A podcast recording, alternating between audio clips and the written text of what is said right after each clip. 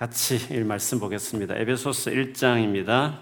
19절에서 마지막 23절까지인데요. 에베소스 1장 19절에서 23절까지 제가 읽어 드리겠습니다. 성경책에 있는 분들은 또 성경을 보시는 게 더 좋을 것 같아요. 제가 읽어 드리겠습니다. 그의 힘의 위력으로 역사심을 따라 믿는 우리에게 베푸신 능력의 지극히 크심이 어떠한 것을 너희로 알게 하시기를 구하노라. 그의 능력이 그리스도 안에서 역사하사 죽은 자들 가운데서 다시 살리시고 하늘에서 자기 오른편에 앉히사 모든 통치와 근세와 능력과 주권과 이 세상뿐 아니라 오는 세상에 일컫는 모든 이름 위에 뛰어나게 하시고 또 만물을 그의 발 아래에 복종하게 하시고 그를 만물 위에 교회의 머리로 삼으셨느니라. 교회는 그의 몸이니 만물 안에서 만물을 충만하게 하시는 이의 충만함이니라. 아멘. 우리 앞대전으로 서로 축복하겠습니다. 집에 계신 분들은 스스로를 향해서 가족들을 향해서 축복하겠습니다. 올해는 반드시 기도로 돌파하겠습니다. 올해는 반드시 기도로 돌파하겠습니다. 아멘. 가끔 여러분 뉴스나 재밌는 어떤 기사 가운데 이런 거 있지 않습니까? 진짜 평생을 가난하게 못 먹고 뭐 심한 표현일 수 있지만 영양실조까지 걸릴 정도로 그렇게 살다가 돌아가신 분이 있는데 그 집을 이렇게 정리하다 보니까 뭐 장롱이든지 방바닥 밑에든지 옷장이든지 아주 거액의 돈이 현금이 발견됐다. 뭐 그런 기사를 가끔 여러분 보신 적, 들으신 적이 있을 것입니다. 아니, 그렇게 돈이 많이 있는 분이 왜 그렇게, 그렇게 아끼고 못 먹고 그렇게 힘들게 살았을까? 잘 이해가 안 되는 참 어이없게 보이는 참 어떻게 보면 불쌍하게 살았구나 이런 생각을 가끔 할 때가 있습니다. 뭐 가진 것 없고 없어서 어, 남들처럼 좀 더 여유 있게 풍요롭게 살지 못하는 것도 참 딱한 일인데 더 딱한 것은 있음에도 불구하고 얼마든지 그것을 사용해서 편안하게 풍족하게 살 수 있는데 불구하고 그걸 제대로 쓰지 못하고 살아가는 사람은 아마 더 불쌍한 사람이라고 생각할 것입니다. 근데 이게 남의 이야기가 아니라 사실 우리 그리스도인 가운데서도 어쩌면 저와 여러분도 그런 삶을 살아갈 수도 있습니다. 바울이 오늘 에베소 교회를 향해서 이미 예수 잘 믿는 그런 성도들 위해서 간절히 기도했던 기도의 내용을 우리가 보고 있는데요. 그가 했던 마지막 기도는 성도들에게, 예수 믿는 그리스도인에게 하나님이 얼마나 놀라운 능력을 베풀고 있는지를 좀 알게 해 주십시오 라고 그렇게 기도한 장면이 나옵니다. 그러니까 예수를 믿어도 예수 믿는 우리가 얼마나 어마어마한 하나님 능력이 같이 하고 있는지를 잘 모르고 있다. 그러니까 바울이 이런 기도를 간절히 했겠죠. 좀 오래된 전의 이야기인데요. 좀 인상 깊게 읽었던 책 한 권이 있었습니다. 예전에 사탄교를 믿다가 개종해서 이제 교회에 온 사람이 와서 자기가 놀란 일이 두 가지가 어, 있었다라고 하면서 고백한 어떤 책이었습니다. 그 사람이 그 목사님께 말하기를 자기가 교회에 온 이유가 영적인 세계를 아는 사람이니까 그 사람도 자기가 수많은 사람을 만나보지만 너무 능력이 많은 사람이 있었는데 알고 보니까 다 예수 믿는 사람이었다는 거죠. 그래서 놀랬고 두 번째로는 그 예수 믿는 사람이 정작 본인이 얼마나 능력 있는 사람으로 살고 있는지를 모르고 있는 것이 놀랍다. 그런 고백을 한 어떤 기사를 제가 책 읽어본 적이 있습니다. 그래서 오늘 바울이 예수 믿는 우리들이 성도들에게 베푸는 하나님 능력이 얼마나 놀라운지를 주님, 저들이, 성도들이, 우리 에베소 성도들이 알게 해 주십시오라고 오늘 기도한 내용이었습니다. 바울이 오늘 이 기도를 되게 많이 강조한 것 같습니다. 왜냐하면 이 능력에 대한 이야기를 19절에 말을 했는데요. 뭐그 전에 다른 기도 제목들이 몇 가지 있었잖아요. 그 기도 내용이 뭐 예를 들면 17절부터 나왔습니다만 하나님을 알게 해달라든지 그 다음에 우리가 소망이 뭔지 알게 해달라든지 그 다음에 우리가 앞으로 천국 가면 누리게 될 영광이 무엇인지를 알게 해달라든지 이런 기도는 간단 간단하게 처리했는데 마지막에 가서 오늘 본문에 나오듯이 그의 힘의 위력으로 역사하심을 따라 믿는 우리에게 베푸신 능력의 지극히 크심이 어떠한 것을 너희로 알게 하시기를 구하노라 라고 얼마나 엄청난 능력인지 계속 꾸미는 강조하는 말들을 하면서 알게 해달라고 기도했습니다.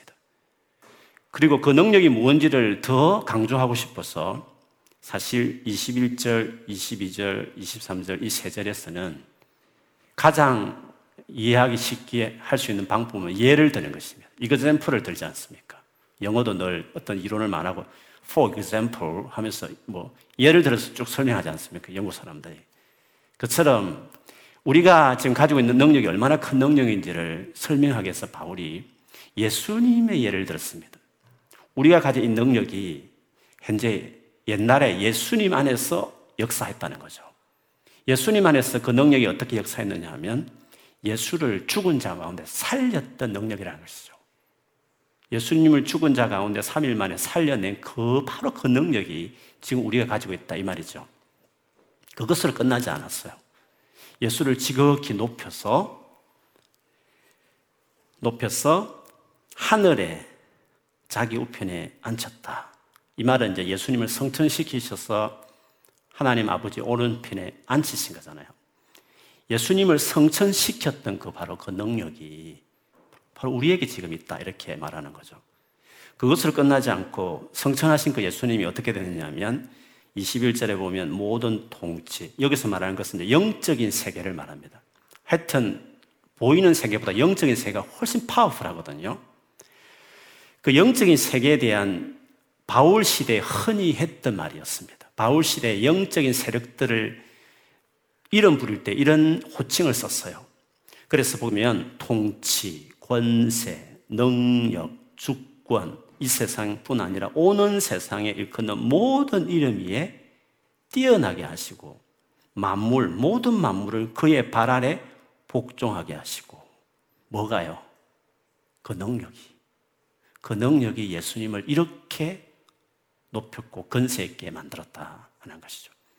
바로 그 똑같은 그 능력이 지금 현재 예수 믿는 우리에게 부어지고 있다, 함께하고 있다. 라고 바울은 아는 것이죠. 그런데 성도들은 그걸 모르고 살아가고 있다는 것이죠. 바울이 그것을 알게 해주십시오. 라고 기도하는 것이었습니다. 바울이 여러 가지 앞에 기도 제목을 말했지만 현재 우리에게 절실하게 필요한 어쩌면 실질적인 기도는 하나님을 아는 것과 함께 그 다음에 지금 바울이 되게 강조 많이 하고 있는 이 기도 마지막 기도 하나님의 능력, 우리에게 베푼 능력이 무엇인지를 알게 해달라고 기도했던 것을 보면 사실 이것이 정말 우리에게 중요한, 예수 믿는 우리에게 중요하다는 것을 알 수 있습니다. 그래서 오늘은 하나님이 우리에게 주시는 이 능력이 왜 우리에게 중요한지, 왜 그리스도인이 능력으로 살아갈 수밖에 없고 살아가야 되는지, 그 능력이 무엇인지, 그리고 그 능력 있는 삶을 살기 위해서는 어떻게 해야 되는지와 같은 내용들을 좀 성경 여러 가지 부분 중에서 좀 중요한 부분들을 모아서 좀 나누고 싶습니다. 먼저 우리가 하나님의 능력으로 살아가야 될 이유가 있습니다. 그거는 크게 보면 두 가지인데 하나는 마귀와 우리가 싸우는 삶을 살고 있기 때문에 그렇습니다. 그리고 두 번째는 우리가 너무 연약하기 때문에, 정작 우리는 너무 연약하기 때문에 하나님의 능력이 있어야 제대로 세상을 살아갈 수 있다는 것이죠. 마귀의 능력에 대해서는 뭐 성경을 보면 잘 나오지만요. 원래 최초의 사람인 아담이 범죄하여서 타락한 이후에, 이후에 세상을 오피셜하게 다스리게 된 존재가 마귀입니다. 원래 하나님은 당신이 만드신 세상을 오피셜리하게 다스리도록 그 모든 통치권을 위임한 것이 최, 최초의 인간이 아담이었습니다. 그렇죠? 근데 이게요, 여러분, 어, 실질적입니다. 무슨 말이냐면 하나님이 사실은 세상을 다스리면서 인간은 간판 사장처럼 그냥 앉혀놓은 게 아닙니다. 실제로 다 맡긴 겁니다. 우리 시로 하면 어떤 재산에 대한 뭐 인감 도장이든지 뭐 그 도큐멘트든지 그냥 정말 아담에게 다 줘버린 겁니다. 하나님 딱 챙기고 내 시키는 데 해. 이렇게 한 게 아니라 진짜 하나님이 다 준 것입니다. 그래서 아담이 물론 사기당한 거죠. 마귀에게 속임을 당하신 것이지만 속고 속임 당해서 그 도장과 도큐멘트를 사탄에게 다 넘겨줘 버린 것입니다. 실질적으로 오피스하게 사기당한 것이지만 법적으로 사탄에게 세상 통치권이 넘어가 버리게 된 것이었죠. 왜냐하면 하나님께서 통치권을 인간에게 진짜 실질적으로 완전히 어, 능력을 실질 행사하는 통치자로 위임했기 때문에 그런 겁니다.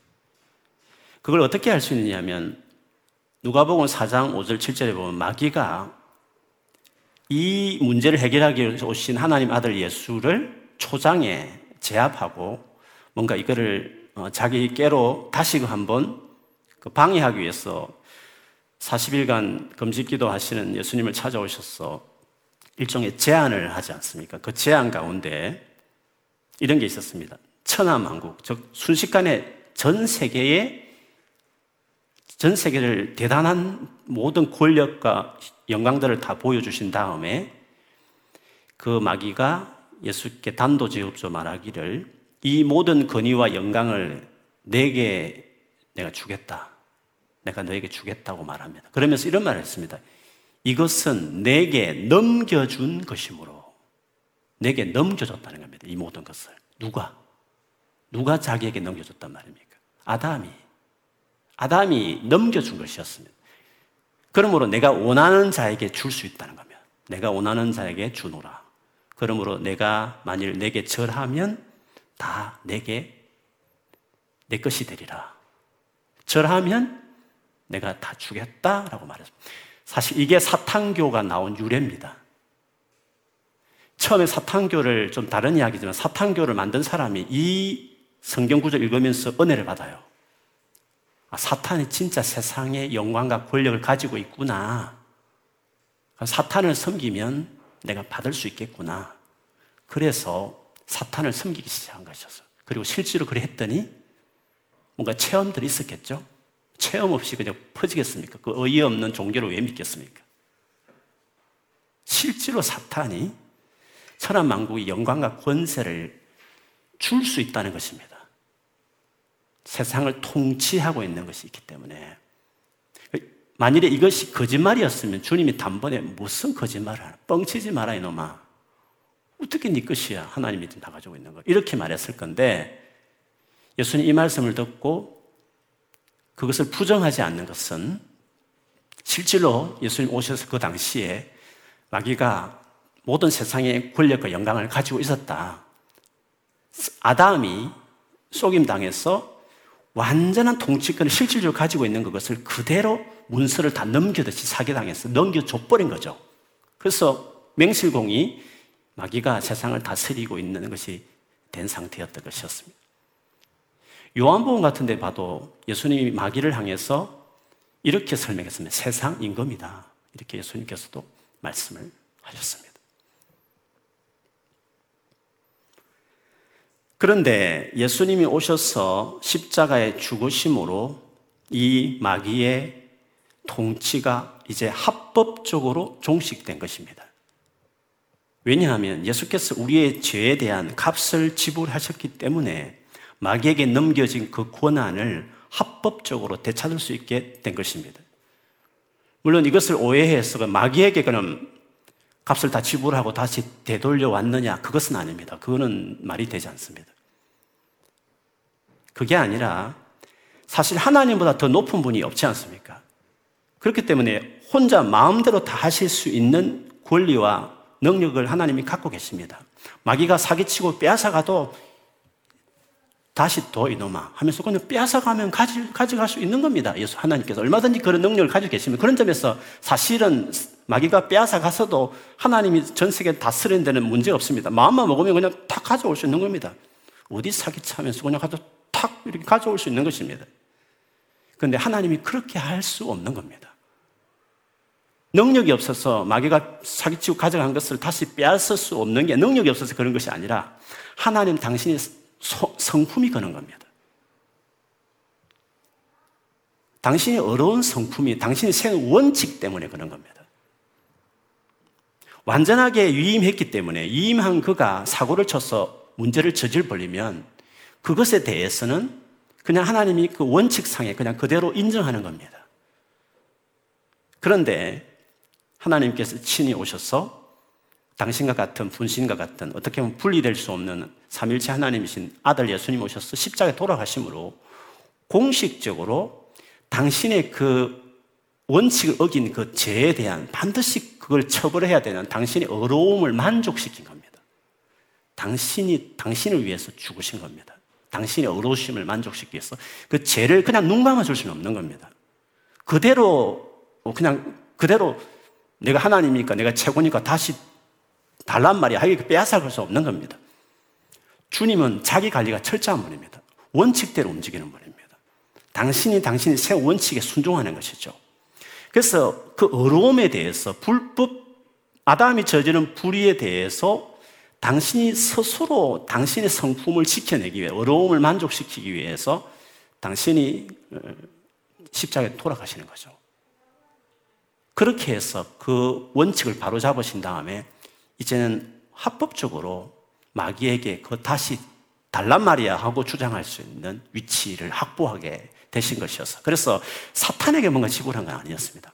당신 자신을 만족, 의로우신 그 성품을 원칙을 만족시키는 일을 스스로가 당신이 아들을 죽임으로 그걸 지불해내는 그런 존 스토트도 그런 말을 표현했습니다. 예수님이 십자가에 돌아가신 것은 하나님 당신 자신을 위해서였다. 당신의 그 어려움을 만족시키기 위해서. 절대로 죄는 그냥 지날 수 없는 어려움을 만족시키기 위해서 우리를 구원은 해야 되겠고, 그렇지만 사랑하기 때문에 그냥 넘어가자, 뭐 다 천국 가자, 이렇게 할 수 없는 당신의 어려우신 성품 때문에 당신 자신을 위해서 어, 자기 아들을 내어 놓으신 거죠. 그래서 우리를 천국 보내는데 가장 큰 방해물은 사탄도 죄도 아니고 하나님 당신의 어려운 성품이었다. 이대로 우리를 천국 그냥 보낼 수 없다라는 것이죠. 그래서 십자가라는 당신이 죽어가면서 우리에게는 선물로 구원을 주신 거죠. 어쨌든 예수님 오심은 말미암아 어떻게 보면 합법 불법이 사기를 쳤지만 그냥 법적으로 문제 없이 사탄에게 넘겨진 그 세상 통치권을 예수께서 십자 돌아가심으로 이제 확보하시게 된 것이었습니다. 그래서 세상 임금은 이제 쫓겨나게 됐죠. 우리 식으로 하면 이제 합법적으로 불법 단체로 완전히 규정된 존재가 사탄과 그 세력들이 된 것이었습니다. 그런데 문제는 이 사탄은 순순히 항복하고 자신의 권한을 내놓지 않는다는 것입니다. 쉽게 말하면 깡패 집단인 것입니다. 완전히 지옥에 쳐넣기 전까지는 절대로 스스로 항복하지 않고 끝까지 싸운다는 것입니다. 이길 수 없는 걸 알면서도 끝까지 항복하지 않는다는 것입니다. 그래서 이미 예수님이 하늘과 땅의 모든 권세를 가져 계시고 모든 이름의 주가 되셨지만 이 통치권을 이 사탄과 그 세력들이 절대로 받아들이지 않는다는 것입니다. 언제까지? 죽을 때까지. 완전히 사로잡혀서 지옥에 떨어질 때까지는 절대로 그걸 받아들이지 않는다는 것입니다. 그러면 하나님 어떻게 해야 되겠습니까? 정상으로 이제 다 돌려놓을 수 있는 기초는 다 마련했는데 정상으로 실제로 돌려놓는 apply, 실제로 적용하는 그 일을 지금 하고 계시는 거죠, 지금. 예수님이 돌아가신 이후 지금. 그리고 예수님 재림할 때 그걸 완성하는 거죠. 그때 오면 정말 사단을 사로잡아서 이제 지옥에 던지겠죠.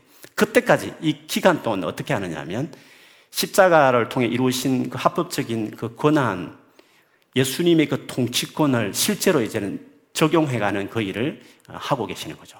그게 하나님 나라를 이룬다. 이렇게 우리가 말할 수 있어요. 하나님 통치가 이루어지게 한다는 것입니다. 그런데 거기에 누구를 써느냐면 교회를 쓰는 겁니다. 교회가 에이전시인 겁니다.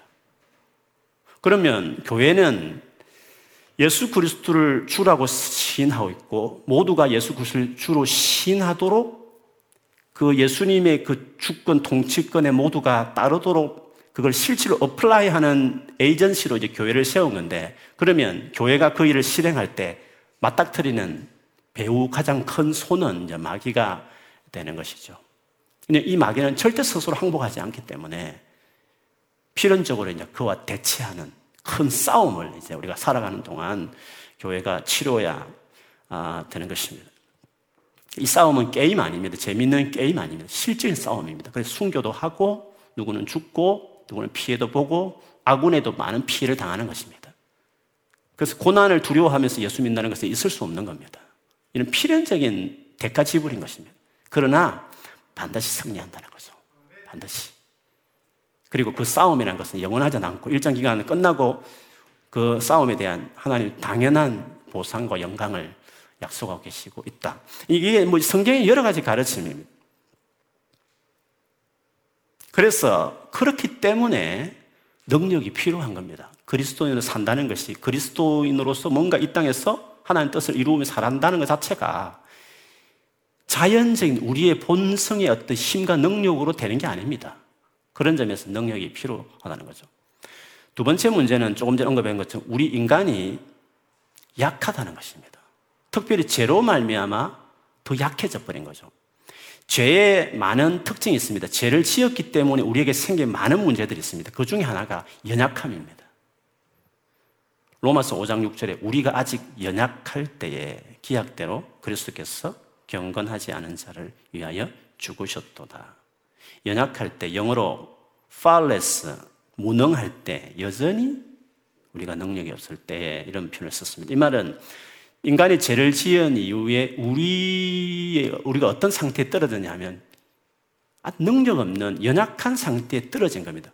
물론 죄 짓기 전에는 파워풀 했습니다. 근데 죄 짓고 나서 우리가 능력이 없어진 상태가 되었다라고 말을. 예수님 오신 이후에는 그럼 다시 파워풀 하지 않습니까? 물론 그렇습니다만 하나님께서 우리 자체까지 powerful하게 하진 않습니다. 그건 예수님 재림할 때 powerful하게 존재로 만들어 버립니다. 그런데 예수님 재림하기 전까지는 우리의 연약함을 그대로 두신 채로 당신이 옆에서 붙는 겁니다. 그리고 당신이 그 능력을 나타낸다는 점에서 좀 차이가 있습니다. 무슨 말이냐? 우리 자체는 여전히 연약하다 그 뜻입니다. 예수님을 믿자마자 우리 우리 자체가 바뀌는 건 있습니다. 예레미야 31장에 의하면 새 영, 새 마음을 주겠다고 말했습니다. 그 말은 우리 자체 인간성이 바뀌는 건 맞습니다. 실제로 우리 안에 내면의 변화가 일어납니다. 예수를 믿으면. 그냥 지식 정도 받아야 되는 게 아니고 실제로 예수를 믿으면 우리가 내면에 뭔가 팍 바뀌는 게 있습니다. 그거를 이제 중생한다. 새로 태어난다. 생명을 얻는다. 이렇게 표현하지 않습니까? 이거는 그냥 표현이 그런 게 아니라 실제로 그렇습니다. 실제로 새로운 본능을 가진 존재로 태어나 버린 겁니다. 예수 믿으면 반드시 변하게 되어 있습니다. 변화되지 않는 것은 그거는 이상한 겁니다. 진짜 예수 믿는 일 다시 봐야 됩니다. 습관적으로 교회는 올 수 있지만 진짜 예수 안 믿으면 그럴 수 있습니다. 근데 진짜 예수를 영접하면 성경 그대로 출생합니다. 완전히 새로 태어나는 것처럼 변화가 있습니다. 새 영과 새 마음이 주어진다는 것이죠. 그럼에도 불구하고 하나님은 여전히 우리 연약한 상태에 그냥 투십니다. 분명히, 분명히 바뀌는 게 있는데 연약한 모습은 그대로 제로 말미암아 데미지 이런 어떤 파워레스한 부분을 두신다는 것이죠. 그런데 예수님 오시면 완전히 바뀌어지죠. 그때까지는 그렇다는 것입니다. 그렇기 때문에 사탄은 분명히 패배했음 불구하고 스스로 끝까지 항복하지 않고 그 원래 가졌던 능력을 불법적으로 사용하고 있는 상태고 우리는 비록 구원을 받았지만 완전히 새로운 중심이 바뀌었음을 불구하고 파워가 없다 보니까 결국 우리가 이 땅에서 예수님 재림할 때까지 크리스찬으로 살아내기 위해서 반드시 필요한 것이 뭐냐 하면 능력적인 부분이 필요한 것이죠. 그래서 바울은 이 능력의 부분에 대해 하나님 어떻게 조치를 취했는지, 어떻게 능력을 경험하며 살수 있는지에 대해서 알기를 바랬고, 그것들을 가지고 능력 있게 살아가기를 기도했던 내용이 오늘 본문에 있었던 것이었습니다. 그 능력이 뭔가? 그러면 우리 그리스도인들이 이리 약하면서도 강한 존재와 대치하면서 매일매일 싸워가는 우리들이 능력 있게 살아야 되는데 우리가 누리는 능력이라는 게 뭔가 하는 것입니다. 그 능력은 성령을 이야기합니다. 성령은 좀 하나님이시죠. 아버지, 아들, 성령의 삼일체듯이 영이신 하나님을 말하죠. 성령이 바로 우리가 아, 능력 있는 삶을 살게 하는 원천이 되는 겁니다. 그래서 예수 믿자마자 성령이 어떻게 합니까? 우리 가운데 오시는 것입니다. 회개하고 예수 이름을 세례받으면 성령을 선물로 받는 거예요. 성령은 선물로 주는 겁니다. 예수 믿는 모든 사람이면 다 성령을 받는 것입니다. 성령 하나님. 그 하나님이 그냥 내가 붙는 겁니다. 그 하나님이 내 삶에 같이 계시는 것입니다. 나는 약하지만 능력 있는 그분이 내 삶에 같이 와 있기 때문에 그 영원히 떠나지 않는다 했기 때문에 그 성령에 의해서 결국 약한 우리지만 대적은 어마어마 무시하게 무섭 크고 대단하지만 그러나 하나님이신 성령에 의해서 능히 우리가 이 땅에서 승리할 수 있는 삶을 살게 되는 거죠. 그래서 성령을 말할 때 항상 능력이 그래서 따라가는 겁니다. 오직 성령이 너에게 임하시면 너희가 권능을 받고 성령을 임하면 권능이 임하는 것입니다. 성령은 왔는데 권능은 없다. 그리 있을 수 없는 것입니다. 성령이 오면 권능이 임하는 것입니다. 제가 여러 번 인용했지만 고린도전서 2장 3절에서 5절에 보면 바울이 고린도에 전도하러 갔을 때 자기는 약했다 했습니다. 그래서 두려워하고 심히 떨었다고 말했습니다. 그렇죠. 우리 약함을 주님 제거하지 않습니다. 그대로 둡니다. 그래서 우리가 슈퍼맨 되기를 기도하면 주님 응답 안 합니다. 우리가 강해지기를 기도하는 것은 응답이 안 합니다. 주님은 연약한 자를 그대로 둡니다. 연약해도 문제가 안 됩니다. 왜? 능력이 많으신 하나님이 나와 같이 계시기 때문에 그런 것입니다. 그래서 자기 연약함에 대해서 너무 스트레스 받을 필요도 없고 내가 바뀌지 않고 강화해지지 않는 것 때문에 너무 열받을 필요도 없습니다. 인정하고 그래도 문제 안 되게 하나님이 하시는 거죠. 어떻게? 바울은 연약하고 약하고 그래서 두려워하고 심히 떨었지만 어떻게 했습니까? 뒤에 보면 성령의 나타남과 능력으로 하여 그들이 예수 믿게 되었고 그래서 하나님 능력에 의해서 예수 믿게 됐다. 성령의 나타나심과 능력. 성령과 성령의 나타남과 능력은 같이 가는 겁니다. 그래서 결국 우리의 삶에 그 신앙생활 키포인트는 그렇습니다. 내, 나와 함께 계신 성령이 나타나느냐, 그게 중요한 것입니다. 내가 관계 맺은 그 성령이 나의 삶을 통해서 그분이 활동하시느냐, 그게 관건이죠. 그분이 나타나야 되는 것입니다. 내 삶 안에. 제가 이렇게 설교할 때 성령이 지금 나타나셔서 설교한 이 상황 가운데 그분이 일해 주셔야 되는 겁니다. 여러분 전도할 때 나는 그냥 말로 할 뿐이지만 지식도 부족하고 뭔가 다 부족하죠. 어떻게 그 짧은 시간에 예수를 믿게 하겠습니까? 근데 그게 성령이 나타나야 그게 전도가 되는 겁니다. 무엇이든 다 그런 것입니다. 나는 연약한 그대로 최선을 거지만 나와 같이 계신 그 성령이 나타나셔서 능력을 드러내야 일이 되는 것입니다.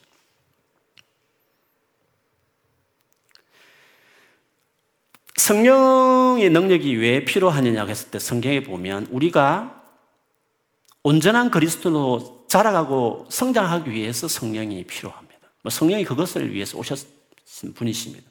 베드로후서 1장 3, 4절에 보면 그의 신기한 능력으로 능력으로 생명과 경건에 속한 모든 것을 우리에게 주셨으니 이는 자기의 영광과 덕으로서 우리를 부르신 이를 알므로 말미암이라. 이로써 보배롭고 지극히 큰 약속을 우리에게 주사 이 약속으로 말미암아 우리가 정욕 때문에 세상에 썩어질 것을 피하여 신성한 성품에 참여하는 자가 되게 하려 하셨느니라. 하나님의 그 신성 하나님의 성품에 참여하는 자가 되게 하기 위해서 신기한 그 능력으로 생명과 경건에 속한 모든 것을 우리에게 주셨다는 거죠. 하나님의 능력에 의해서 우리가 크리스찬이 되었을 뿐만 아니라 크리스찬답게 살아갈 수 있기 때문에 능력 없이는 그리스도인으로 우리가 성장할 수 없고 온전케 될 수 없다는 것을 볼 수 있습니다. 그리고 성령은 하나님 나라를 이 땅에 이루기 위해 사탄과의 전쟁 상황에서 필요합니다. 그러니까 복음을 전하고 가르치는 데 있어서 반드시 성령의 나타남과 역사가 아, 필요한 것입니다. 그래서 에베소서 6장 10절부터 12절에 보면 너희가 주 안에서와 그 힘의 능력으로 강건하여지고 강하여지고 마귀의 권세를 능히 대적하기 위해서 하나님 전신갑주를 입어라. 우리의 씨름은 헬과 육속 사람이 아니라 통치자, 권세자, 이 어둠의 세상 주관자들, 하늘에 있는 악한 영들을 상대하는 거다. 이렇게 말을 했습니다. 디모데후서 1장 7절에도 9절에도요. 하나님 우리에게 주신 것은 두려워하는 마음이 아니고 오직 능력과 사랑과 절제하는 마음이니 그러므로 너는 내가 우리 주를 정언함과 또 주를 위하여 갇힌 자된 너를 나를 부끄러워하지 말고 오직 하나님의 능력을 따라 복음과 함께 고난을 받아라 했습니다. 골로새서 1장 28, 29절에도 몇 차례 언급했지만 우리가 그를 예수님을 전파하여 각 사람을 권하고 모든 지혜로 각 사람을 가르치는 것은 각 사람을 그리스도 안에서 완전한 자로 세우려 함이니 이를 위하여 나도 내 속에서 능력으로 역사하시는 이의 역사를 따라 힘을 다하여 수고하노라라고 말을 했습니다. 그렇기 때문에 예수 그리스도를 닮아가는 것뿐만 아니라 뭔가 예수 그리스도께서 원하시는 사명을 이 땅에 감당하는 일에서 능력을 따라서 해야 되는 것입니다. 능력을 따라 하지 않으면 일이 안 되는 것입니다. 그냥 착한 사람 될지 모르지만 세상 일을 하든지 회사 일을 하든지 열심히 말해서 뭔가 어떤 행사는 치러낼지 모르겠지만 어떤 영적인 어떤 스파클이 일어나는 뭔가 생명을 구원해내고 거기에 변화를 이루고 뭐 사람을 건져내고 성장케 하는 일은 그건 우리 힘으로 되는 게 아닌 것입니다. 그런 성령의 능력으로 아, 되는 것이다. 그래서 언제나 바울은 내 속에서 역사하시는 그분을 따라간다. 능력을 따라서 내가 복음과 함께 고난을 받으라고 하는 이런 표현들을 계속 쓰게 되는 것입니다. 여러분은 좀 어떻습니까? 그렇지, 하나 능력 있겠지, 역사하시겠지라고 그냥 이론처럼 말씀하십니까? 아니면 실제로 여러분이 살아가시면서 그 능력이 뭔지를 어, 경험하시냐 하는 겁니다. 아, 내 삶에 하나님의 능력이 있구나. 내 삶에 하나님의 능력이 이게 듣고 있는 공기처럼 혹은 이 안개처럼 내 사역 안에, 내 삶 안에 그분의 능력이 나를 듣고 있구나. 바울의 표현대로 그리스도의 능력이 내게 머물고 있다는 표현처럼 그 능력이 머물고 있구나라는 것이 실질적이냐 하는 것입니다. 실질적이냐는 것입니다. 아, 하나의 능력이 지금 나타났거나 나타나지 않는 것이 차이가 분명해질 정도로 여러분 삶 안에 경험들이 있느냐 하는 것입니다. 그게 크리스찬 삶의 현재의 삶에 정말 중요한 겁니다. 그 그것이 분명해질 때 그것이 뭔지를 알게 될 때 신앙의 열정이 생깁니다. 그리고 막 열심히 하나님께 나아가서 내가 열심히 최선을 다하지만 크리스찬만이 경험할 수 있는 이 파워풀한 삶에 대해서 사모하게 되고 그것을 낳고 막 기도하는 삶을 살 수 있는. 근데 이것을 끊임없이 인식시키는 것이 순복음 교회입니다. 그래서 본의 아니게 계속 인식시키니까 그걸 구하고 이 차이를 알게 되고 경험하고 하다 보니까 여러 가지로 신앙의 열정들이 막 나오게 되는 것이거든요. 물론 신학에는 여러 가지 약한 부분이 있지만 이 부분에 있어서는 그 부분을 잘 하시는 거죠. 그래서 그 인식이 분명해야 됩니다. 그리스도 능력이 내게 지금 있다. 아, 머물고 있다. 아, 능력 있고 없고가 이렇게 차이 나는구나라는 그 차이를 개인적으로 이렇게 알 만큼 그리스도 능력, 원래 신비로운 체험을 제가 말하는 것이 아니라 대단한 뭔가를 막 경험했다는 의미 아니라 그냥 딱 감사하고 있는 그 주님의 권능이라는 게 있는 겁니다. 그 찬양이 그거 있습니다. 여러분, 그거를 기대해야 됩니다. 그리고 그거를 여러분 삶에 계속 실험하면서 그거를 여러분 것으로, 여러분 나름대로 그, 뭐죠? 이그샘플들을 만들어 가야 되는 거죠. 확신해야 됩니다. 그래야 담대하게 뭔가를 할 수 있는 겁니다. 담대하게.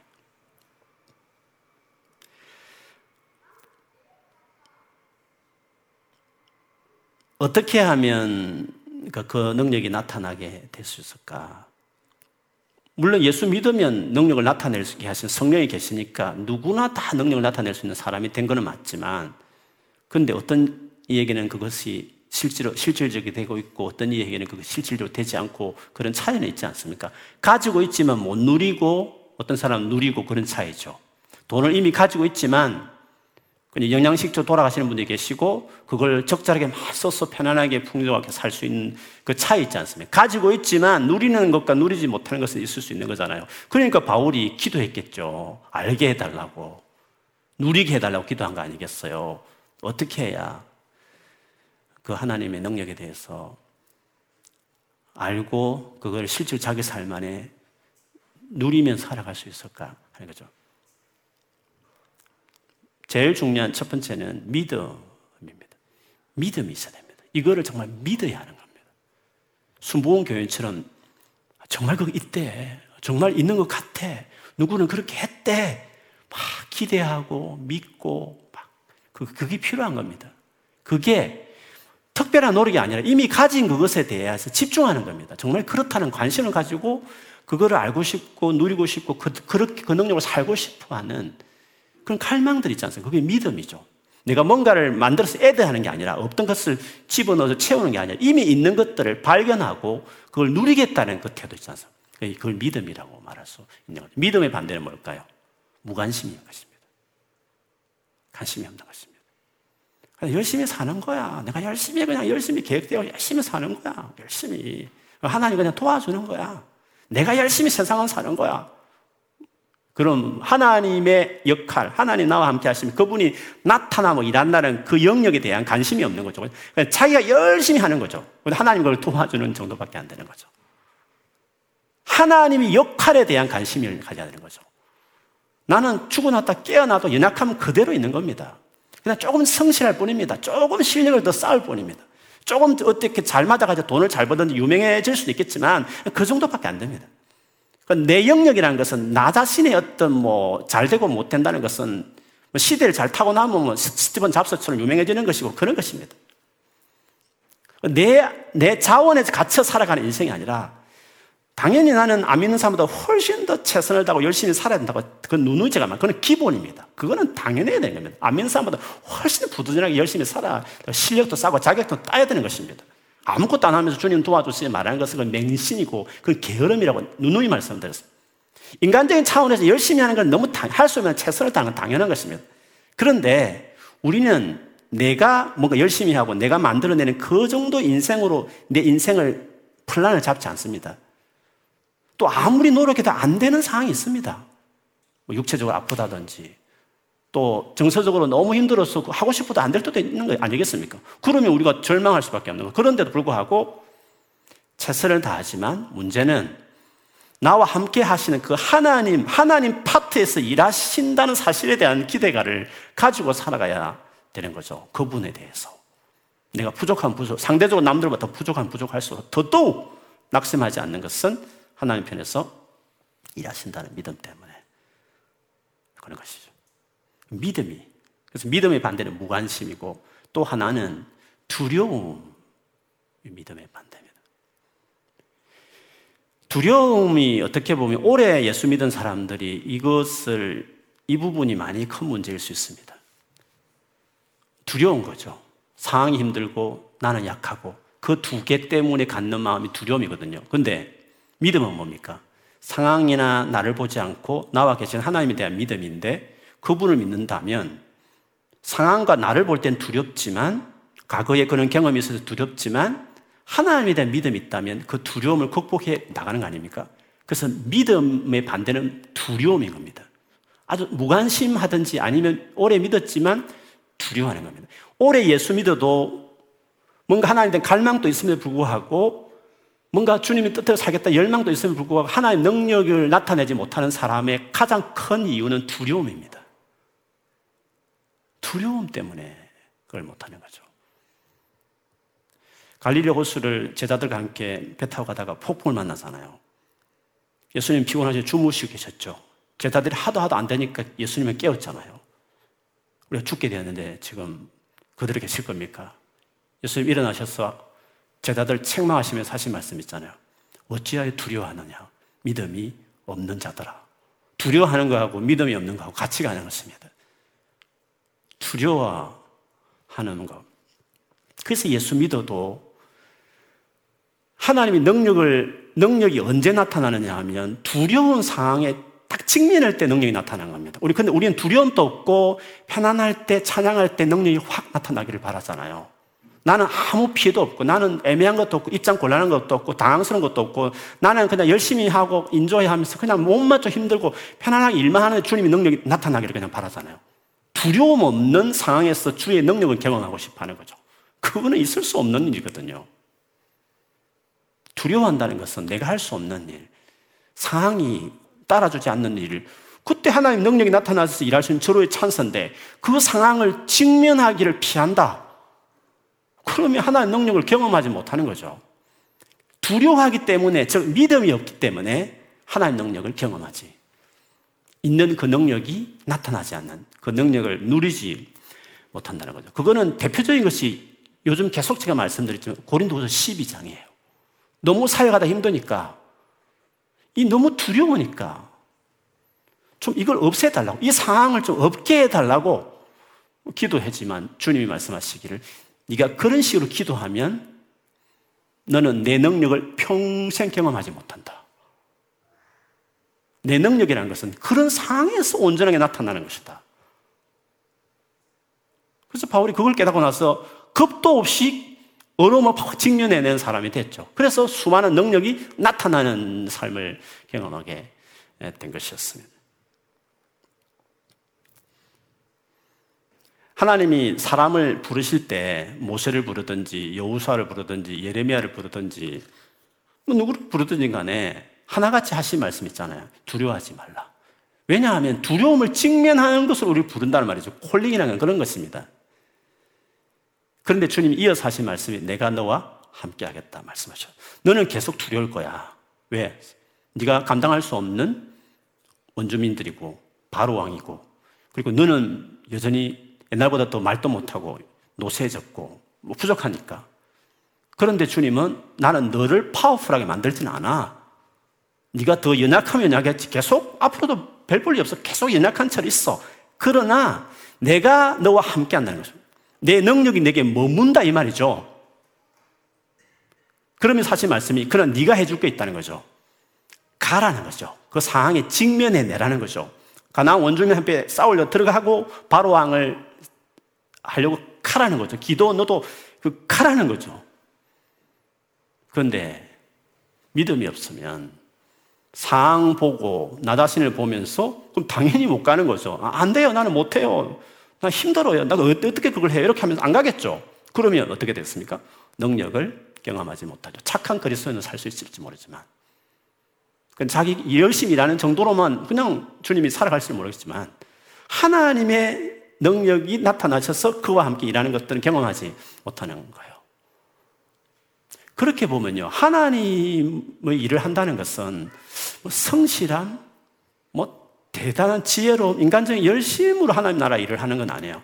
어, 일반적인 일은 할 수 있어요. 그런데 하나님 차원의 뭔가 뜻을 이루는 일은 믿음이 요구되는 것이에요. 믿음. 그 믿음이라는 것은 하나님에 대한 그 신뢰 표현하고 말할 수 있습니다. 그래서 하나님 일을 할 때 믿음 없이 하게 되면 중간에 반드시 그 극복하지 못해서 상처받는 일을 만나요. 그 상처를 극복 못해요. 그래서 꼭 상처받았다면서 일을 중간에 머물 수밖에 없어요. 그래서 일을 시작하기 전보다 훨씬 더 믿음이 태보된 상태로 수많은 상처만 받은 채로 끝내버리는 거죠. 왜? 믿음으로 하는 걸 못 배웠기 때문에. 그러니까 자기 열심으로 채스만 다하면 된다고 생각했을 뿐이 하나님과 함께 그 하나님이 그 영역에서 일해 준다는 것을 못 배운 사람들은 믿음으로 일하는 것을 못 배운 사람들은 하나님 나타나 역사하는 것에 대한 믿음과 기대감이 없는 채로 그냥 자기 열심으로 하는 것만 주의를 하기 시작해버리면 탈진하게 되고 당연히 사탄과 대치하는데 상처받게 되죠. 그럼 그걸 극복하지 못해서 나자빠지는 거죠. 그래서 교회, 교, 교회 봉사 많이 하다 상처 입어가지고 시험 들고 막 그렇게 하는 거잖아요. 그래서 제가 언제나 일꾼을 세울 때 성령 인도를 받는 사람인가를 늘 봐요. 하나님과 같이 일하는 이, 이것을 감각이 있는 사람인가, 그거를 봐요. 열심히 하는 사람이 있어요. 계획도 세우고, 막 꼼꼼하게 준비도 하고, 막 열심히 하는데, 아무리 봐도 하 나님과 같이 성령의 어떤 그 일하심이 그 포텐셜을 되게 크게 생각한 채로 자기가 열심히 하는 거하고 그냥 열심히만 하고 그, 그 영역은 그냥 이론으로만 성령이 계시되 주님이 역사하신데 기도하면 도와주세요. 이렇게 이론으로 아는 거하고 다른 거거든요. 실제 딱 들어가 보면 영적인 그 부담감이라는 게 엄청나거든요. 그 중간에 이게 못 견디는 거죠. 은혜 받았을 때 잘하지만 갑자기 언제나 은혜 받나 드라이해질 때가 있거든요. 그때에도 물러서지 않고 딱 나가는 거는 그 하나님에 대한 믿음으로만 가능한 부분이기 때문에 그래요. 그래서 하나님이 우리를 부르신 다음에 열심히 최선을 다해서 열심히 하는 사람으로 우리를 우리 여정을 인도해 가시지만 경험도 많이 쌓게 하시지만 그것보다 도 우선적으로 하는 게 믿음을 키워가는 일들을 언제나 하십니다. 믿음을 가는 게 중요합니다. 이미 계신 그분에 대한 신뢰를 기대감을 가지고 믿고 담당에 맞닥뜨리는 그 믿음 있잖아요. 그게 우리에게 필요한 것입니다. 두 번째 필요한 것은 매일매일 그분께 나아가서 그분의 은혜를 구하는 태도가 우리에게 필요합니다. 믿음이란 것은 우리 여정사에 계속 필요한 일이지만 매일매일 해야 될 것은 그 하나님께 계속 나가는 일이 필요합니다. 그래서 디모데우스 2장 1절에 보면 내 아들아, 그러므로 너는 그리스도 예수 안에 있는 그리스도 예수 안에 있는 은혜 가운데서 강하고 그리스도 안에 있는 은혜 안에서 강하여서 가라. 강해져라고 말씀을 했습니다. 그 누가복음 11장에 보면 구하라 찾아라 두드리라 그 유명한 말씀 있잖아요. 그러면서 누가복음에는 그렇게 말을 했어요. 구하는 자에게 성령을 주시지 않겠느냐 이런 말씀을 하셨어요. 성령의 역사라고 하는 것은 기도와 꼭 관련돼 있습니다. 언제나 그렇습니다. 그래서 오순절 성령 있기 전에도 그들이 모여서 열심히 기도했지 않습니까? 그, 그래서 주님 안에 거한다는 것은 우리로 말하는 physical한 activity로 말한다면 기도 같아요. 기도 많이 할 때 뭔가 하나님이 일하시는 그 영역이 열리는 겁니다. 그걸 자기가 경험하게 되는 거죠. 그래서 그걸 계속 인정하고 또 구하면서 나가게 되는, 되는 것이죠. 어, 기도가 중요합니다. 그거는 꾸준히 주님 앞에 머무는 건 우리가 해야 될 어, 부분이죠. 그렇게 하면서 그 파트에 대해서 자기 안에 경험이 있어야 되는 겁니다. 그리고 그에 대한 믿음, 확신들을 제가 키워가야 되는 것입니다. 그렇게 하면 이미 우리 안에 베푸신 어마어마한 예수를 부활시키고 성천시키고 모든 이름이 뛰어나게 하고 모든 만물 다스리게 한 바로 그 능력이 지금 현재 바로 그 성령이 지금 우리 안에 있다는 것을 그 성령과 더불어 살아가는 이 삶에 대해서 우리가 이제 누리게 되는 그런 삶을 살게 되는 거죠. 그래서 오늘 이 말씀 기도하시면서 이미 주어진 이 하나님 능력을 이 능력에 성령을 따라 살아가는 이 삶이 뭔지를 정말 여러분 신앙생활에 경험하셔서 어, 상황이 어떠하든지 내 자신이 어떠하든지 간에 관계없이 낙심하지 않고 열정적으로 기도하면서 또 하나님께 믿음으로 순종해서 정말 놀라운 일들, 정말 감격스러운 일들, 하나님이 하셨다고밖에 말할 수 없는 그런 일들을 우리 안에 많이 경험해야 돼요. 많이. 살아있는 신앙생활이 돼야 돼요. 그래서 어려움 만날 때마다 그 하나님의 은혜를, 능력을 경험하는 케이스다. 저로의 찬스다 여기고 기도하시면서 나는 이래요, 상은 이래요. 거기에 함몰되지 말고 그거 그대로 인정하지만 내 곁에 계신 나와 계신 하나님을 부르고 그분이 일해 주시기를 새로운 길을 열어 주시기를 구하시면서 믿음으로 낙심하지 않고 탁 나가면 주님이 반드시 놀라운 일을 베풀어 주실 줄을 믿습니다. 우리 그게 우리 그리스도입니다. 그런 정상적인 그리스도인 삶, 여러분의 삶이 되기를 남은 생애가 다 그런 것으로 다 충만하기를 주 이름으로 축원합니다. 아멘.